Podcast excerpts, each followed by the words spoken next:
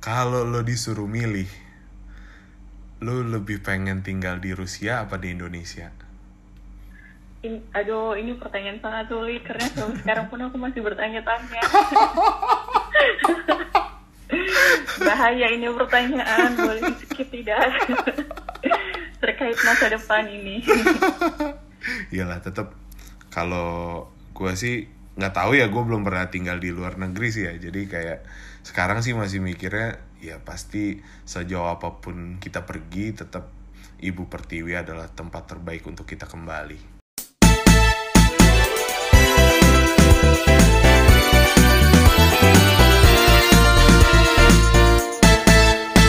Paman Karya Podcast.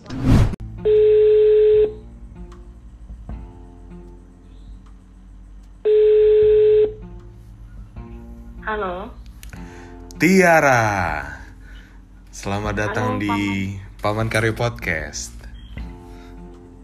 Yeay iya halo Paman Karyo. Halo Apa kabar Tiara? Baik, alhamdulillah. Gimana kabarnya nih, Paman Karyo nih? Baik. PSBB. Baik-baik juga Alhamdulillah Lagi PSBB nggak ada nggak ada perbedaan kayaknya Baik-baik aja Terus kegiatan masih jalan kayak biasa Tapi tetap menjalankan protokol kesehatan Kalau Tiara gimana nih? Sama dong, harus ngikutin protokol kesehatan. Dan jangan lupa tuh minum vitamin setiap hari. Iya. vitamin vitamin apa? Vitamin C. Vitamin C dong. Dan jangan lupa berjemur. Kalau yang lagi WFH, kan bisa tuh berjemur jam 10 pagi, pagi-pagi. Iya anjir. Gitu. Iri gua sama orang WFH. Gua, gua nggak pernah WFH WFH dari awal ra FYI. Masih Gak apa-apa lah. aja kerja. Semuanya harus disyukurin. Yang penting rezekinya. iya sih. iya sih. Untung aja nggak WFH. Kalau nggak bingung gua cuan dapet dari mana kan. Paman Eh. Karyo ada aja lah pasti. Era sekarang lagi di mana nih? Eh, kebetulan banget baru sampai Indonesia nih, tapi jangan khawatir ya. Gue Kenapa udah tuh? swab test dan gue juga udah karantina mandiri. Oh, jadi dan kebetulan pagi, soalnya banyak temen yang nanya kan biasa lah kan pada khawatir baru sampai Ah. Indonesia lagi. Oh gitu, lu bilang baru sampai di Indonesia lagi. Emang dari mana sebelumnya? Dari dari negeri beruang merah sih katanya. Oh. Ya kalau orang bilang itu Rusia. Oh negara Marsha and the Bear ya? Iya bener banget. Eh lu ngapain di sana, Ra? Di sana mencari Masya. Ternyata emang bener ya, Masya itu kalau ngomong cepet banget. Emang emang ada beneran Marsha di sana? Ya enggak sih, Masya itu kartun aja. Ah. Terus berarti orang di sana ngomongnya kayak Marsha semua? Iya, Serius? serius. Cuman awal-awal susah sih eh, buat yang mengerti. Tapi kalau udah lama sih nanti pasti bakal terbiasa. Ya kayak kata pepatah lah, lebih bisa karena terbiasa. Bener. Emang lu by the way berapa lama di sana? Eh gue kebetulan itu tiga tahun di sana. Buset, anjir, anjir. Kalau SMA mau udah lulus lo lagi coret-coretan baju lo sekarang. Lagi seru ya. iya lagi seru-serunya. Terus terus tiga tahun. Iya. Tiga tahun, tapi sebenarnya sih gue kuliah di sana itu ngambil kuliah master degree. Mhm. Pasti pada mikir kan, oh lama banget sih tiga tahun. Emang, emang oh iya S2 harusnya 2 tahun ya? Iya kok bisa Iya. kok bisa tiga tahun sampai di sana? Lu betah apa udah bosen sama Indonesia atau gimana? Enggak, jadi tiga tahun itu karena satu tahun itu untuk belajar bahasa Rusia karena Mhm. kuliahnya dalam bahasa Rusia. Jadi kita harus terbiasa dulu dan bisa berbahasa Rusia satu tahun dulu. Setelah itu kita kuliah bareng sama orang native Rusianya, sama gurunya, semua bukunya dalam bentuk bahasa Rusia nggak ada yang bahasa Inggris. Ah, jadi jadi lo lamanya di sana karena belajarin bahasa Rusianya juga ya. Iya, tapi gue bukan kuliah dalam ini ya sastra Rusia bukan. Oh, kalau boleh tahu emang jurusan apa? jurusan gue itu jurusan public health atau kesehatan masyarakat. Oh, Kesmas. Ih, keren banget nih. Jadi judul podcast gue bisa podcast mas ya kan podcastnya Paman Karyo tentang orang Kesmas by the way guys Tiara adalah salah satu teman gue yang gue kenal di Seribu Guru dulu kita ketemu di region Jakarta ya Tir ya Iya benar. kita ketemu di Garut waktu itu ya Iya Garut. gila apa sih Susunya mas- masih inget gak lo di Garut yang paling enak apain Susunya, susunya. Oh iya bener Susu paling enak Gue selama ini Lu gimana nih? Kalau gue nih pribadi selama ini Nyobain susu paling enak Susu anget paling enak tuh di Garut Lo kan udah Parah. keluar negeri nih Pernah nggak? Ada nggak di Rusia susu yang lebih enak dari di Garut? Enggak parah sih. Kalau anak Jakarta Selatan tuh bilang mungkin mau meninggal kali ya rasanya. Iya beneran seenak itu Ih, Segurih itu nggak tahu Iya. nggak paham lagi loh. Kayaknya pakai minyak babi Kayaknya susunya itu bisa sampai seenak itu Gue curiga banget Makanya sama masih sama sih itu paling the best dari Garut. Iya bener-bener mind blowing banget kayak gue tuh nambah bisa tiga kali kali ra, tiap pagi minum susu itu. Jujur ya, jujur ya, gue tuh Ah. sebenarnya nggak begitu suka susu Serius? karena kayak eh, laktos. Cuman pas cobain susu di Garut tuh kayak beda banget sih, kayak bukan susu yang pada umumnya. Nggak ngerti lagi. Iya. Aneh ya bisa bisa seenak itu mereka buat. Eh tapi waktu kita kemarin abis ketemu dari Jakarta itu lu selesai acara Seribu Guru langsung terbang ke Rusia lagi. Iya, jadi sebenarnya setiap summer itu tuh kurang lebih Ah. ada waktu tiga bulan. Hah. Jadi gue manfaatin tiga bulan itu pulang ke Indonesia sambil ngapain nih waktu itu kan cari kesibukan. Kebetulan waktu itu lagi di tahun pertama kuliah S2. Jadi kayak pengen ikutan sesuatu nih. Nah kebetulan gue ngeliat tuh di IG Seribu Guru kayaknya menarik banget. Terus gue ikutan aja. Dan Jadi lo kayak sembari ngisiin kegiatan. dan lo Terus ngisi ngisi waktu luangnya pada saat itu dengan kegiatan yang positif. Yoi. Gila. Patut dicontoh guys, patut dicontoh. eh, Endorsement by Seribu Guru. ini kan yang yang jadi bintang tamu gue rata-rata anak seribu guru sebagian besar. eh, gue kepo dong tentang kehidupan luar negeri lu. Kayaknya gue ngeliat dari foto-fotonya seru-seru banget sih. Coba dong ceritain tir waktu di sana gimana. Terus lu nemuin kesulitan gak selama di sana? Eh, sebelum gue ke sini, eh sebelum Hmm. gue ke sini, sebelum gue ke Rusia, itu gue sempet belajar bahasa Rusia dulu sih buat level basic buat percakapan. Jadi seenggaknya tuh menolong sedikit buat di sana karena waktu awal-awal kan orang Rusia itu agak susah ya untuk pakai bahasa Inggris, jadi Benar. lebih pakai bahasa Rusia dan itu yang bener-bener sampai sekarang sih itu masih jadi kayak hambatan terbesar ya di bahasa karena kan semuanya in Russian bahkan tulisan juga semuanya itu yang Dan- menyulitkan cuman Dan aksaranya beda ya. Raya? iya beda banget Hmm. mereka itu lebih tertutup tapi kalau misalkan udah deket mereka bakal bisa open dan bakal bisa baik sebaik-baiknya sama lo. Jadi emang benar sih kalau sama orang Rusia itu harus pendekatan. Jadi kayak tak kenal maka tak sayang itu mereka nggak bisa segampang itu bilang oh kamu itu teman aku. Itu nggak segampang itu Oh. teman itu ya butuh proses. Jadi ya menurut mereka teman ya teman bukan sekedar ketemu oh itu teman gue itu bukan. Iya, kayaknya mungkin orang Indonesia aja kayaknya Ra yang ketemu orang bisa langsung cepet akrab, bisa langsung cepet temenan. Gue ketemu orang-orang di kantor yang dari negara lain pun nggak bisa langsung serta merta nganggap kita close sama mereka itu. Iya bener, itu kerasa banget sih soalnya ketika udah deket ya mereka bakal bisa nganggap lu tuh ya yang lebih dari teman bukan kayak oh kamu orang asing gitu tapi ya definisi teman menurut versi mereka ya real teman Oh, makanya mereka bisa all out sama lu gitu ya. Pengen eh, ngelakuin kebaikan apa pun ke lu gitu ya. Iya kayak misalnya teman-teman sekelas gue atau teman sekamar gue ketika mereka udah deket tuh gue butuh bantuan tuh bakal dibantunya ya benar dibantuin Cowok apa ya cewek teman deket ya all out gitu teman sekamarnya cowok apa cewek? cewek dong Cewek. tapi ya tapi kalau di Rusia itu asramanya itu nggak sering kayak Indonesia kalau Indonesia kan misalkan gedungnya buat Ah. khusus perempuan perempuan laki-laki laki-laki kalau di sana ya gedung itu ya gedung satu ya dicampur perempuan laki-laki cuma Wow. kamarnya beda Oh kamarnya beda.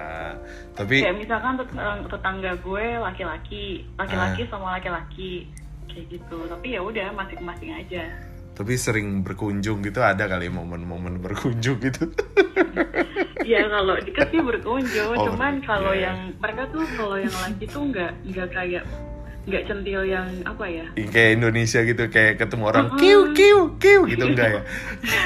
meskipun asramanya perempuan laki-laki deket-deketan ya mereka santai aja gitu Nggak ada yang eh, lagi malam-malam ngetok pintu terus tau-tau eh, kamu punya obeng nggak gitu. Jawabnya nggak ada. cuman ya sering dengar bunyi suara aneh-aneh aja Oh. ya itu kan pribadi Mau dong undang Tiara di podcast episode 21 tahun ke Aduh. atas nanti. eh, berarti tadi eh, apa namanya ke- eh, kesulitannya pertama di bahasa ya, sama mungkin culture pribadi orang sana yang mungkin agak tertutup gitu. Tapi kalau positifnya eh, tinggal di luar negeri gitu gimana?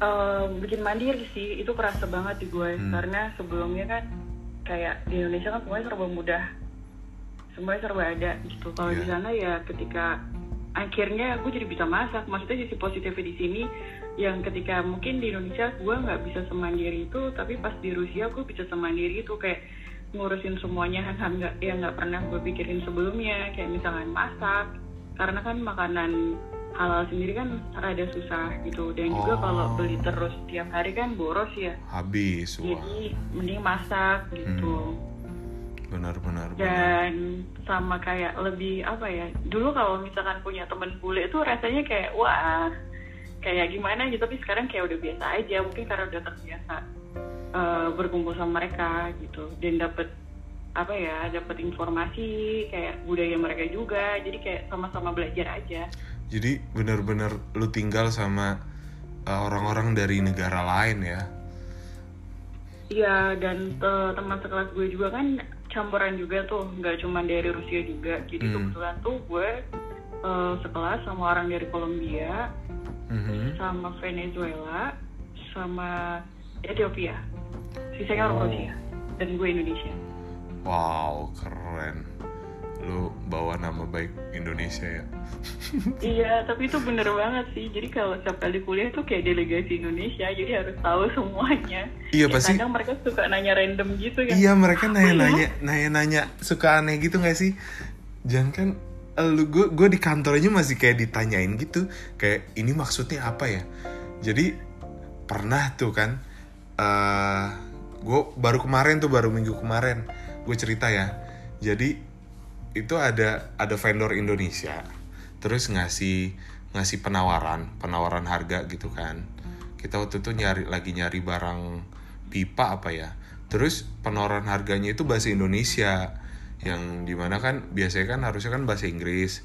Tapi vendor Indonesia itu ngasih bahasa Indonesia. Terus kalau di bahasa Inggris eh, satuan kuantiti dari barang itu kan biasanya pieces atau each ya. Disingkatnya PCS atau EA kan each nah dia itu karena bahasa Indonesia di ininya singkatnya buah anjir. Buah jadi BH jadi BH dan tiba-tiba tiba-tiba orang Korea naik ke gua kan. Mister Dima kata dia ini kenapa sih kalau di penawaran orang eh, vendor Indonesia ada tulisan BH nahan ketawa dong gua. Masa gua pengen jawab breast holder ya kan kayak gitu kan. Terus gua mikir apa ya BH itu? Terus oh buah kata ih, gua gak gua kan kayak gitu sih pertanyaan-pertanyaan yang kayak gitu yang kita harus nyiapin gitu ya. Gue di lingkungan kerja aja masih ditanya gitu apalagi lu yang eh, istilahnya eh, di dunia universitas gitu kan yang di mana waktunya itu lebih banyak luang lah daripada orang yang udah bekerja kan jadi kemungkinan untuk pertanyaan-pertanyaan random itu lebih besar Iya, sering sih, terutama sih mereka kayak nggak tahu kalau misalkan Indonesia itu ada Bali.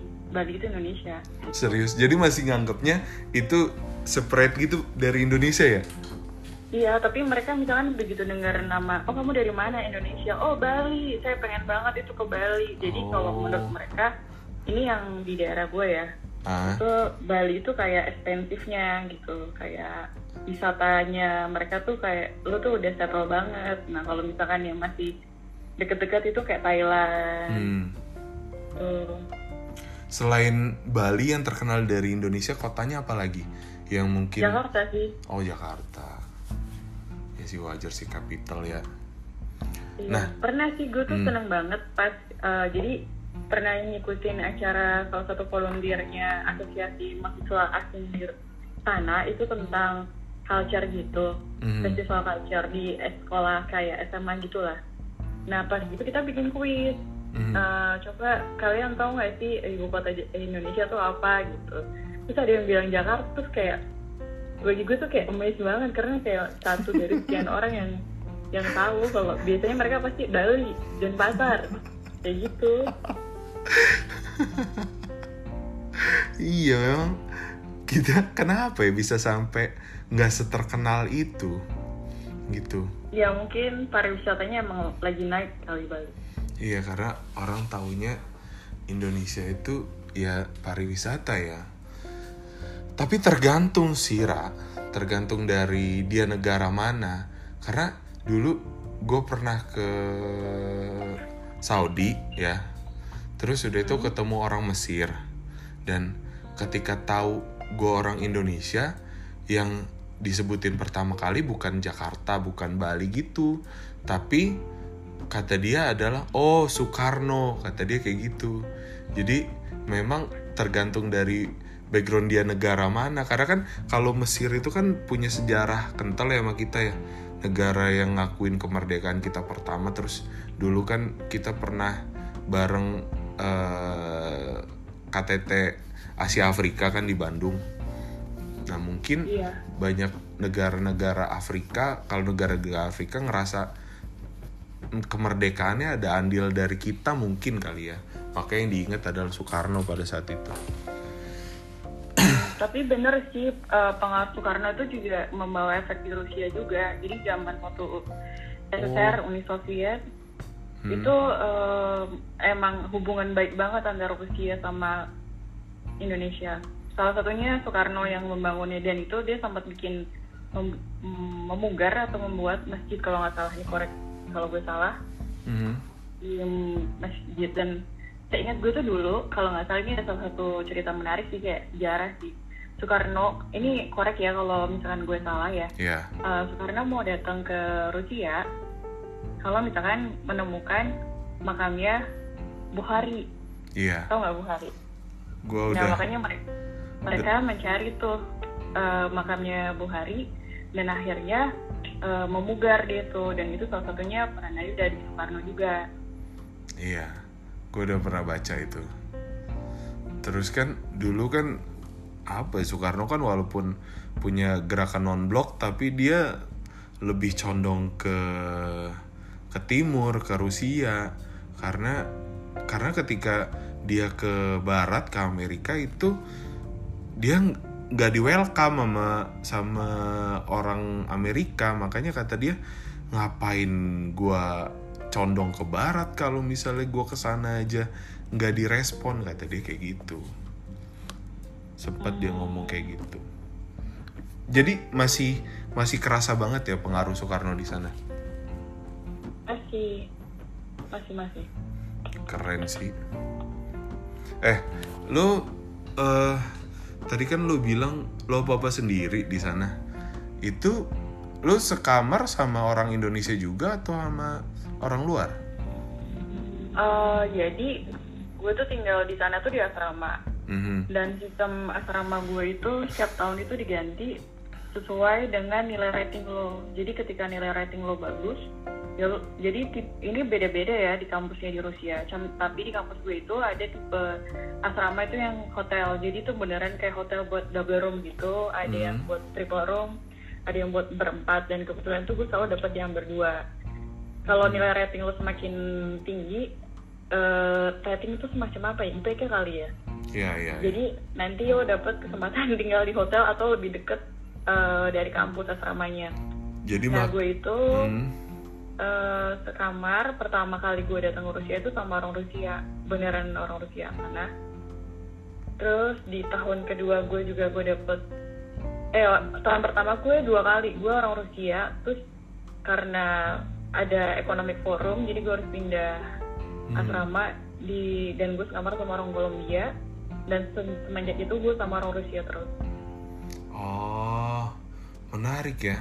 Di sana budaya gimana sih selain tadi orang yang tertutup gitu lo kan udah satu kamar sama orang Rusia nih. Terus karakter apa yang yang paling bisa lo tahu bahwa oh ini orang Rusia banget gitu. Kayak kalau Korea nih orang Korea itu tipenya yang teliti gitu, terus tekun gitu. Ngeliat itu kayak oh orang Korea banget. Atau kalau orang Jepang kan dia yang ulet yang disiplin gitu kan. Oh orang Jepang banget nih. Nah kalau orang Rusia itu apa yang jadi ciri khasnya? Ra? mereka tuh suka banget makan coklat. Gue nggak tahu kenapa mereka tuh suka banget makan coklat. Bahkan kayak makan coklat tuh jadi kayak cemilan kayak biasa buat mereka. Oh, dan misalkan nih setiap kali lo datang di suatu acara Hmm. atau lo bertamu dan biasanya tuh ya disuguhinnya teh itu hmm. kayak udah jadi apa ya kebiasaannya mereka. Kayak orang Sunda ya kalau lu makan di rumah makan Sunda ya dikasih teh anget ya sama dia. Iya bener. Apa jangan-jangan orang Rusia itu sebener apa jangan-jangan sebenarnya lu itu kuliah di ITB tapi tapi soalnya terus itu eh, macam-macam gitu rasanya. Oh gitu Iya, Hmm. rasa buah-buahan. Mereka terkenal gitu kayak raspberry, kayak buah rasa-rasa berry-berry gitu, strawberry, Hmm. lemon. Jadi bukan teh yang ordinary, jadi kayak kebanyakan udah campur-campur rasanya. bukan teh anget tawar kayak di sini bukan ya Tawar sih ya, nggak pakai gula, tapi rasanya aja yang beda. tapi enak tapi ada ada rasa buahnya gitu ya. Hmm. Terus apalagi selain teh sama coklat makanan khas di sana apaan sih Maka- oh, makanan khasnya itu ada bors. Bors itu Bors itu apa kayak tuh sup merah. Eh, itu buah bit merah gitu. Uh-uh. biasanya dimakan sama sour eh, sour cream atau pancake-nya Rusia baru kemarin gue bikin namanya blini nah pancake Rusia itu kalau pancake kan biasanya tebel nah ini Ah. sedikit ada cerita nih soalnya ini eh, pancake Rusia itu kan biasa kalau pancake kan biasanya tebel kalau Rusia itu Hmm. tipis. Dan bentuknya itu bulat. Eh, itu semacam simbolisnya matahari. Jadi itu biasanya orang Rusia itu heboh banget kalau musim semi mereka bakal masak blini dan masak atau apa? Masak apa? di apa blini blini itu kayak pancake. Aha. tapi tipis bukan tebel kalau pancake kan biasanya Kayak- eh, tebel ya. kayak leker gitu. di- kayak crepes atau tapi nggak keras kayak dadar gulung kali ya jatuhnya oh ya. terus terus terus. Nah itu setiap kali musim semi mereka bakal bikin kue blini atau biasanya tuh kayak di alun-alun gitu banyak yang jual pancake gitu. Hmm. dan biasanya tuh makannya campur bisa pakai eh, jam. Jam itu apa ya? Jam itu Selai. selai. atau ayam berbagai macam deh. Tapi biasanya pakai ikra. Ikra tuh telur ikan yang buat Hmm. sushi itu yang kecil-kecil. Ya ya ya ya nah itu biasanya buat musim semi karena ibaratnya itu simboliknya matahari. Soalnya kan musim dinginnya ekstrim banget. Emang oh iya sih. Itu rasanya gimana? Pancake sama kayak pancake biasa atau gimana? Beda kalau pancake eh, yang biasa kan tebel kayak ada Hmm. foamnya. Kalau ini lebih kayak tipis sama kayak dadar gulung aja gitu. Cuman feelingnya tuh bisa berbagai macam itu dimakan untuk breakfast kah untuk snack time aja atau untuk apa namanya appetizer atau dessert atau untuk apa? Iya itu kayak snack, buat breakfast juga bisa. Oh. Tapi mereka pasti bakal makan itu di saat musim semi. Kayak kita makan ketupat di lebaran gitu. Tapi ketupat nggak bisa digadoin kayaknya. Ada nggak sih lo orang lagi nonton Netflix makan ketupat kayak kan ketu- ketupat pakai selai nggak ada kayaknya. Cuman kan kalau pancake kan kita biasanya pakainya eh, coklat atau Ya. selai. Kalau di sana yang macam-macam ada daging, isiannya daging atau ayam. Jadi bener-bener kayak kayak apa ya? Eh, apa ya mak? Ada juga tuh makanan yang yang bisa jadi snack juga, bisa jadi makanan berat juga. Eh, kayak kayak apa ya? Bantu gue mikir dong, jangan. Itu kayak dadar gulung. Cuman kalau dadar, gu- dadar gulung versi kita kan lebih Hmm. isinya manis tuh. Kayak iya. coklat atau pisang. Kalau ini macam-macam. Bentuknya sama tipis gitu. Bisa disajikan asin, bisa disajiin manis ya. Iya, sesuai ini aja keinginan. Terus kalau makanan makanan beratnya makanan yang khasnya di sana apaan? Kayak kita kan orang kenal nasi goreng, orang kenal rendang. Kalau orang kenal Rusia itu makanan apa? Ilmini. Ilmini Ilmini? tuh kalau sering nonton Masya and the Beer kayaknya sering dia bikin film ini. Eh, kayak F- apa? Film ini Film. apa? Film ini. Film ini tuh sering loh Ilmini? itu Masya and the Beer tuh kayak di kartunnya sama beruang bikin film ini. Film ini itu apa? Eh, nih? film ini semacam dumpling. Oh, pangsit. Ya, Ah, terus diapain? ya mereka eh, direbus aja. Jadi kalau orang Rusia tuh makannya praktis, nggak kayak Indo. Jadi kadang gue suka ngiri sih mereka kalau masak nih kayaknya simpel banget. Sedangkan kalau gue masak tuh kayaknya heboh banget semua barang gue bawa. Terus acak-acakan semua satu dapur kan? Kalau orang Indonesia masak mah Kok mereka makan bisa se se- semudah itu? gue termasuk yang ribet soalnya kan masak-masakan Indonesia kan banyak tuh bumbu-bumbunya. Hmm, hmm. Apa karena ini ya? Karena satu mungkin ya di kita kan kayak rempah-rempah kan, jadi kita memanfaatkan yang ada di dalam bumi kita gitu. Dan juga mereka mungkin karena dingin kali ya, karena terlalu dingin kalau misalnya buat makanan yang macam-macam itu keburu mati kedinginan duluan anjir yang penting itu cuma buat makanan yang bisa ngenyangin terus cakupin kebutuhan sehari-hari mungkin kali ya soto aja kali gue Iya sih benar. Soalnya kalau pas roommate gue ngeliat gue bawa kan kalau orang Indonesia kan makanan ada ada lauk pauk, ada sayur, ada macam-macam Hmm, hmm, kan. Nah hmm. pas gue ketika masak gitu kok dia mikir kok gue masak banyak banget gitu. Hmm. Padahal kalau di Indo kan itu hal yang biasa. Sama mereka juga kadang shock gitu setiap hari gue makan nasi karena mereka kan makannya roti. Oh mereka roti ya, bukan kentang ya? Eh, kentang juga, tapi lebih sering roti grechka. Grechka tuh kayak apa ya? Gue juga bingung sih ngejelasinnya grechka. Itu lauknya apa sama roti? roti. Roti macam-macam dimakan sama borscht. Borscht itu yang sup merah yang tadi gue bilang. Heeh. sosis Oh, jadi mereka telur. mereka tuh beneran ini ya beneran kayak satu lauk satu lauk aja gitu ya? iya tapi misalkan kalau misalkan makan lauk ya mereka makannya banyak. Kalau kita kan ayam satu udah sama nasi banyak gitu bener. kalau Makanya, mereka ya ayam dua atau tiga iya, karbonya dikit iya. Orang orang Korea juga kayak gitu makannya. Jadi nasinya dikit, tapi lauknya itu penuh, seabrek-abrek. Iya. Karena nutrisinya itu banyak. Terus mereka tuh kalau orang Korea tuh nggak bisa makan nasi sama ayam goreng anjir. Bingung mereka ngeliat Kenapa? kita kita nih, gue di depan mereka makan kan cuma di Indo sama negara-negara Melayu yang KF, eh ya sorry, yang McD itu nyediain ayam. Di mana-mana McD itu burger kan. Karena di sini Iya, nih bener. pasar ayam goreng sama nasi itu kenceng banget soalnya. Jadi ketika mereka itu kan kalau makan ayam goreng itu full ayam goreng semua. Maka ayam goreng itu benar-benar ada waktu khusus mereka makan chicken gitu kan. Kalau kita tuh nasi sama ayam goreng itu mereka heran sampai ditanya gue kok bisa nelennya gitu. Terus gue bilang ya cuma ditelan aja mereka nggak bisa. Terus mereka pernah nanya ke gue kayak eh kok bisa ya orang Indonesia makan nasi banyak tapi lauknya sedikit? Kata dia. Nutrisinya dari mana? Kata dia begitu. Pantes saya banyak yang PA orang Indonesia netizennya itu terutama. Berarti ya ada kesamaan sih di situ. Hmm. Iya. Terus lu di Rusia itu tinggal di mananya?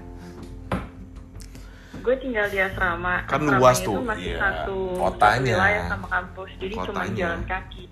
Dan di sana sih tempatnya nggak cocok sih buat anak manja karena apa apa semua harus sendiri jalan kaki. Kayak dulu tuh gue ngerasa jalan kaki dari sini ke Indomaret tuh kayak udah mager banget gitu. Ah, ah. kayak udahlah apa apa naik motor atau naik gojek atau naik grab kalau di sana oke sekilo ayo jalan kayak jadi hal yang udah biasa Itu kenapa tuh? Karena transportasi umumnya mahal atau karena budayanya emang udah begitu di sana atau karena kendaraan pribadi jarang atau gimana tuh? Budaya sih jadi kalau misalkan gue jalan nih bareng sama teman-teman gue yang Rusia tuh Hmm. kadang gue suka capek sendiri karena uh, secara tinggi badan kan kita pendek tuh ya kalau dibandingin orang luar jadi Ini kayak gue ngerasa imut. satu langkahnya gue itu dua langkahnya mereka jadi kayak Oh. Gue kecapean sendiri kalau ngikutin mereka jalan sama budaya mereka kan jalan tuh cepet. Kalau kita kan jalan karena emang jalan santai Poles. bukan jalan karena emang pengen jalan gitu. Iya. jalan kan paling di mall jalan santai ngelihat nah jadi kayak shocknya tuh di situ juga. Jadi kadang gue suka eh bentar-bentar pelan-pelan dong gue capek gitu. Gitu. atau lagi jalan foto gitu kan. Ada spot lucu foto iya. Itu bisa kalau kebiasaan ini orang enggak mereka jalan-jalan aja cepet banget. Atau Eh, memang sama udah biayanya transportasinya juga emang di sini mereka lebih suka pakai transportasi umum sih. Pas gue di Moskow tuh semua transportasinya eh, emang memungkinkan jadi kayak lu cuma pakai satu kartu lu beli satu kartu lu bisa pakai Hmm. metro. Metro tuh kereta bawah tanah. Ya ya terus bus sama LRT jadi kayak satu kartu lu bisa udah pakai. terintegrasi semua iya dan gue harap sih semoga Indonesia ke depannya bisa kayak gitu. Amin. Siapa tahu Pak Jokowi dengerin ya kan podcast gue lagi iseng gitu kan dia dengerin podcast gue karena itu denger. nyaman banget. Jadi ketik eh, bisa motong karena gue ngerasain pas gue naik bus sama naik kereta bawah tanah Mhm. eh, kereta bawah tanahnya itu jujur sih gue amazed banget sama kereta bawah tanah. Di era itu mereka bisa buat Kenapa? eh, kereta bawah tanah yang cantik banget dan terintegrasi semuanya. Jadi kayak mengibaratkan gini eh, petanya di Moskow itu bentuknya tuh lingkaran. Misalkan lingkaran, Lingkaran? pertama lingkaran pertama kereta jalurnya itu atau gimana kita- tuh? Keretanya keretanya lingkaran? Iya, ini yang terintegrasi ya kereta ya kereta bawah Ah. tanah. Ini gue lagi ngomongin kereta bawah tanah. Jadi kayak sistem sistemnya mereka tuh kayak buat itu lingkaran. Jadi Oh. bulatan pertama itu kayak sistem pemerintahan, yang kedua itu misalkan tempat wisata, yang ketiga misalkan perhotelan, bisnis segala macam, yang keempat yang agak jauh itu biasanya eh, pemukiman. Jadi mereka emang rapi. oh jadi kayak ada layer 1, layer 2, layer 3, layer 4 gitu ya dan Iya. itu dibedain dibedain dari ininya dari lantainya apa gimana Oh bukan dari lantainya, Oh, bukan. Eh, ruang cakupan wilayahnya. Jadi ring pertama itu misalkan kamu mau ke misalkan ke Kremlin, Kremlin kan kayak Oh. eh, tempat per- pemerintahannya. Misalkan Oke. Kremlin itu di lingkaran pertama. Jadi berarti di dalam bawah tanahnya itu relnya bener-bener complicated ya, bener-bener banyak tujuannya ya. Banyak. Jadi kayak Oh, eh, karena semuanya terintegrasi, jadi emang itu harus ngeliat ini sih maps.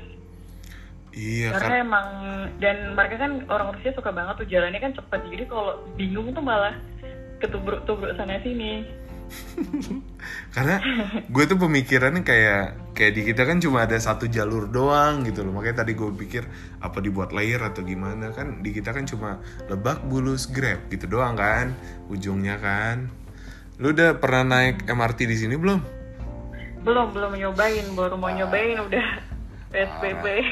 lu cobain deh terus lu selfie biasanya kayak gitu kalau orang Indo yang baru pertama kali tapi gue udah pernah ke dua negara yang ada kereta bawah tanah Jepang sama Moskow eh, Jepang sama Rusia gue sih Mhm. lebih amazed sama Rusia sih karena selain eh, terintegrasi itu dan bangunannya itu pun juga cantik jadi kayak klasik jadi setiap kali stasiun itu eh, apa ya interiornya tuh beda-beda ada temanya masing-masing Hmm, jadi misalkan ada namanya stasiun Denpopedi. Denpopedi itu kayak hari kemerdekaan.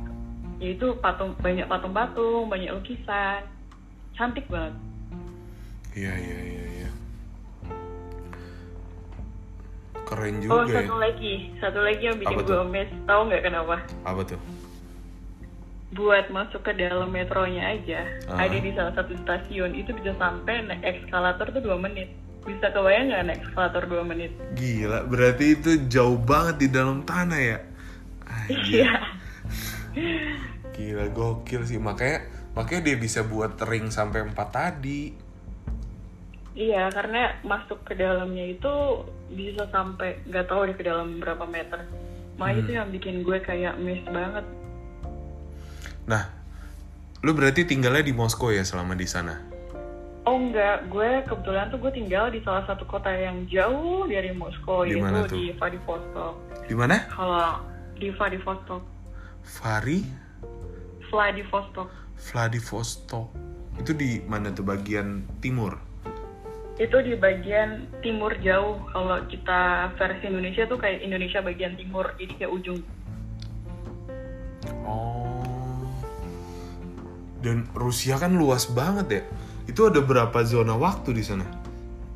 Banyak, gue aja beda sama Moskow itu berapa jam ya? Kurang lebih 7 jam deh kalau nggak salah. Anjir, anjir. Itu satu negara ya, satu negara. Anjir, 7 jam, Ra. Kalau nggak salah ya. 7 jam. Berarti lu dari tempat lu ke Moskow berapa lama? Gue aja ngon, jadi rute gue pulang kemarin kan gue Ah. harus ke Moskow karena gue harus ngelegalisasi dokumen gue. Mhm. Jadi gue itu naik pesawat dari Vladivostok ke Moskow tuh kurang lebih 8 sampai 9 jam di pesawat. Kampret. Lu udah kayak nyampe ke mana? Udah kayak ke negara lain anjir. Iya, jadi kayak gue ke Moskow sama gue ke Indonesia tuh hampir sama. Buset. Oh iya iya iya. Karena karena dia muter ya naik lagi ke atas ya. Moskow di atas kan ya?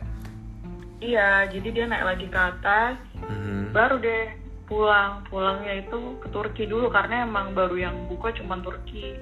Hmm. Wow.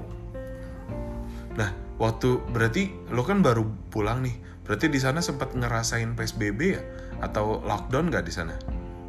Ngerasain dong, itu gue ngerasa waktu awal-awal hebohnya itu kalau nggak salah bulan Maret, April, Mei. Aha. Gimana tuh pas di sana? Eh, semua kampus itu online. Jadi sempat beberapa seminggu, misalkan beberapa waktu gue lupa di kalau nggak salah di Maret atau April, Hmm. kayak kita tuh bener-bener nggak kuliah seminggu kalau nggak salah tuh. Seminggu atau hampir dua minggu nggak kuliah. Atau orang-orang nggak kerja dan gitu, jadi kayak sedikit agak sih. Dan yang paling kerasa sih ini travel eh, apa namanya turis-turis dari Cina itu udah nggak ada. Mereka udah nggak Udah di blacklist ya? Hmm. Kayak mereka udah sudah tak nampak. Tapi orang-orangnya taat semua nggak? Ini apa namanya? Dibilang taat, enggak namanya juga manusia ya, kan rada susah tuh diaturnya. Ah. Cuman kalau yang dikontrol banget sih di kampus. Jadi kalau di kampus itu kan ada ID. Jadi kalau lu nggak punya ID ya lu nggak bisa masuk. Jadi area itu lebih restricted buat orang luar buat masuk karena di kampus gue kan ada bisa ke laut tuh pantai Bisa ke laut? Jadi sering tuh dulu kalau orang-orang luar masuk ke dalam buat jalan-jalan sore atau apa. Oh, Sekarang bener-bener nggak bisa. berarti kalau lo itu ke Atlantik ya? Eh, Ah, ke Pasifik ya? Ke Korea. Ke Pasifik Korea, berarti Jepang. ya? Oh. Laut Jepang sih, lebih dekat Oh, laut Laut Jepang. Jepang. Oh, berarti lo mendingan pulang ke Korea daripada balik ke Moskow ya? Iya, biasanya tuh gue kalau pulang tuh lewat Jepang atau lewat Korea, lewat Hong Kong. Karena eh, corona, jadi Asik Eh, anjir. uh, apa namanya airport yang dibuka Moskow gue dari Cilamaya pengen pulang itu lewatnya Cikarang gue Cikarang Bekasi lu lewatnya Korea lewatnya Jepang Enggak baru ngerasain mau pulang ke Indonesia itu muterin peta itu jauh banget karena baru kerasa dan pas sampai di Indo tuh kayak jet lag parah. hmm. tapi selama lo tiga tahun di sana nih Ra lu ngerasain hal yang paling beda gitu nggak antara Indonesia sama Rusia terus gimana cara lu nyikapinnya gitu Banyak sih yang bikin gue senang itu kendaraan. Hmm. Jadi kalau misalkan di mereka tuh menghargai banget pejalan kaki. Jadi misalkan Oh. kita mau nyebrang, ya mereka berhenti dulu, nggak ngelaksonin nggak apa dan itu jarang banget gue denger di Rusia itu ngelakson. Berarti kalau mereka ngelakson itu berarti ada something yang yang urgent banget gitu. Hmm, Dan di sana mungkin nggak bakalan ada nemuin ibu-ibu yang ngesen ke kanan tapi dia ke kiri gitu nggak ada kali ya? Nggak ada kayaknya. Nggak ada ya? Nggak. Atau yang pakai ibu-ibu pakai jilbab terus pakai helm full face kebalik gitu nggak ada ya? Nggak ada. Adanya ini nenek-nenek dan ini yang bikin gue salut juga sih. Kenapa tuh? Gue suka banget. Nenek-nenek naik di motor? Rusia.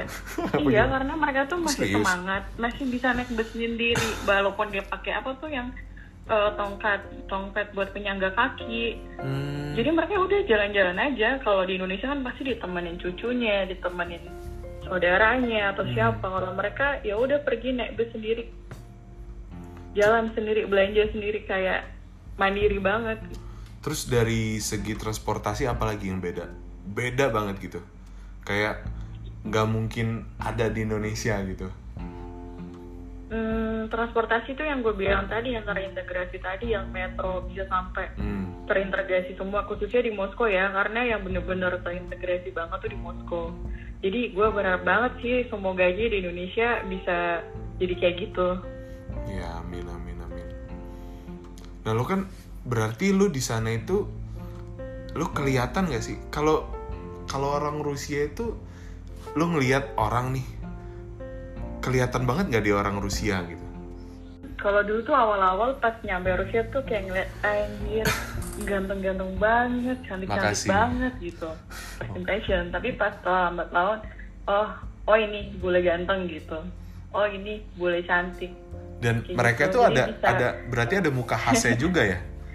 Ada dan apa namanya kelihatan sih yang misalkan negara pecahannya Rusia tuh kayak Tajikistan, Kyrgyzstan, Kazakhstan itu Hmm. Dan Rusia pun juga ada banyak mukanya tuh nggak sama semua jadi hampir sama kayak kita mereka tuh punya banyak suku juga Oh. kayak misalkan orang Buryat eh, ada juga orang Yakutia itu lebih miripnya kayak orang-orang Mongol gitu karena kan dia tinggal di atas tuh Iya karena karena mereka banyak orang Eurasia juga ya. Jadi Iya, jadi eh, nggak semuanya satu sama dan bahasa mereka pun Hmm. juga banyak. Hampir mirip kayak Indonesia. Mereka juga punya bahasa daerahnya sendiri. Jadi kayak misalkan orang yang Rusia Mhm. ngobrol nih, orang Rusia belum tentu tahu.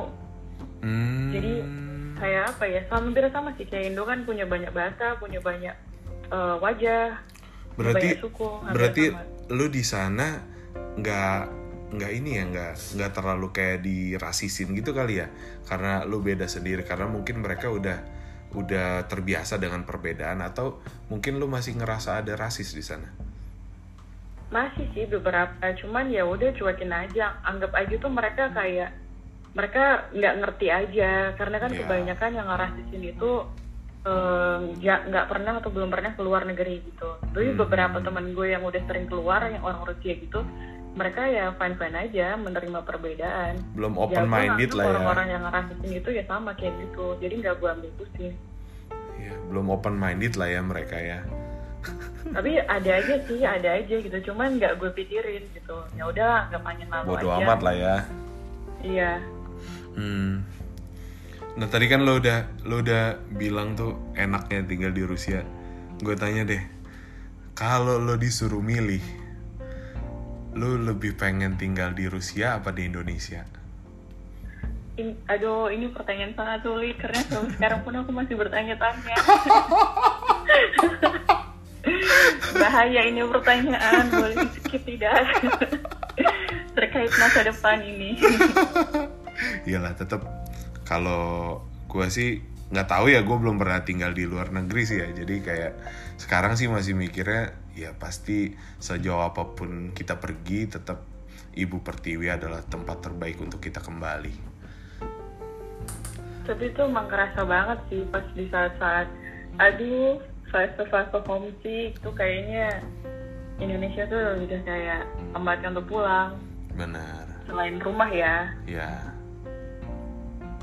benar.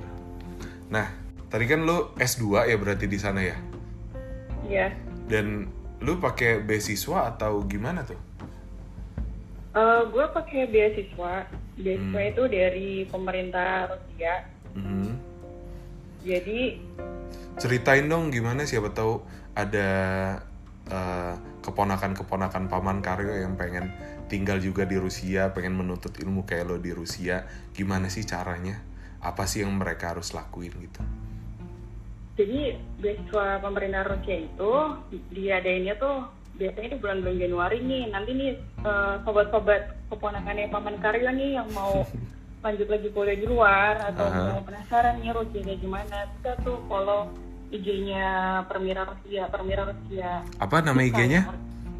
nama IG-nya tuh Permira Rusia biasanya mereka ngasih Permira. info-info nih buat kuliah terbaru buat informasi kayak Hmm. webinar Mhm. dan itu biasanya di Januari tuh yang mulai siap-siap siapin dokumen paspor segala Itu- macam Itu di sana mereka lengkap ngasih taunya.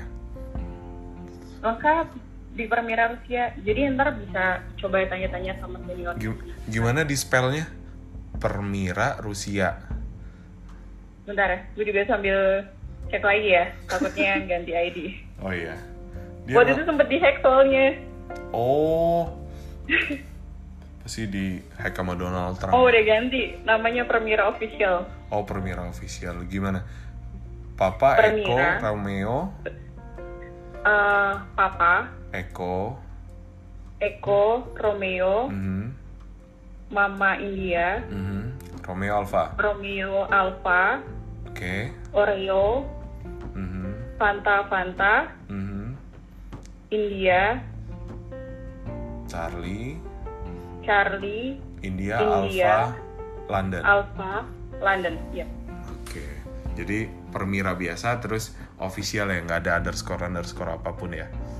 nope Dan di itu berarti yang gue kasih tahu tadi yang lama soalnya udah pernah di sedih Oh. Dan dan di situ lengkap informasinya. iya nanti coba deh dicek lagi siapa tahu nih buat ponakannya paman Karyo yang ingin merasakan dinginnya Rusia pengen lihat salju Emang emang dingin banget ya? Dingin banget ya? eh se- dingin sih sampai dinginnya tuh misalkan ah, dinginnya minus 15 derajat Aha. itu bisa real feel-nya tuh minus 30, minus 40 yang terparah yang pernah gue rasain sih minus 42 derajat Anjir, itu itu lu pakai selimut setebal apa? Minus 40 derajat.